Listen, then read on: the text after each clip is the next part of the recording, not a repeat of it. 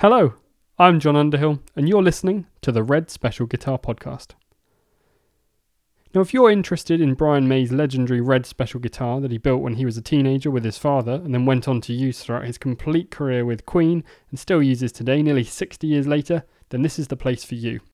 In each episode, we're going to be taking a look at some of the elements of the red special guitar and some of the things that have happened to it over the years, and we're also going to be chatting to people who are fans of the guitar and listening to their stories about how the guitars inspired them.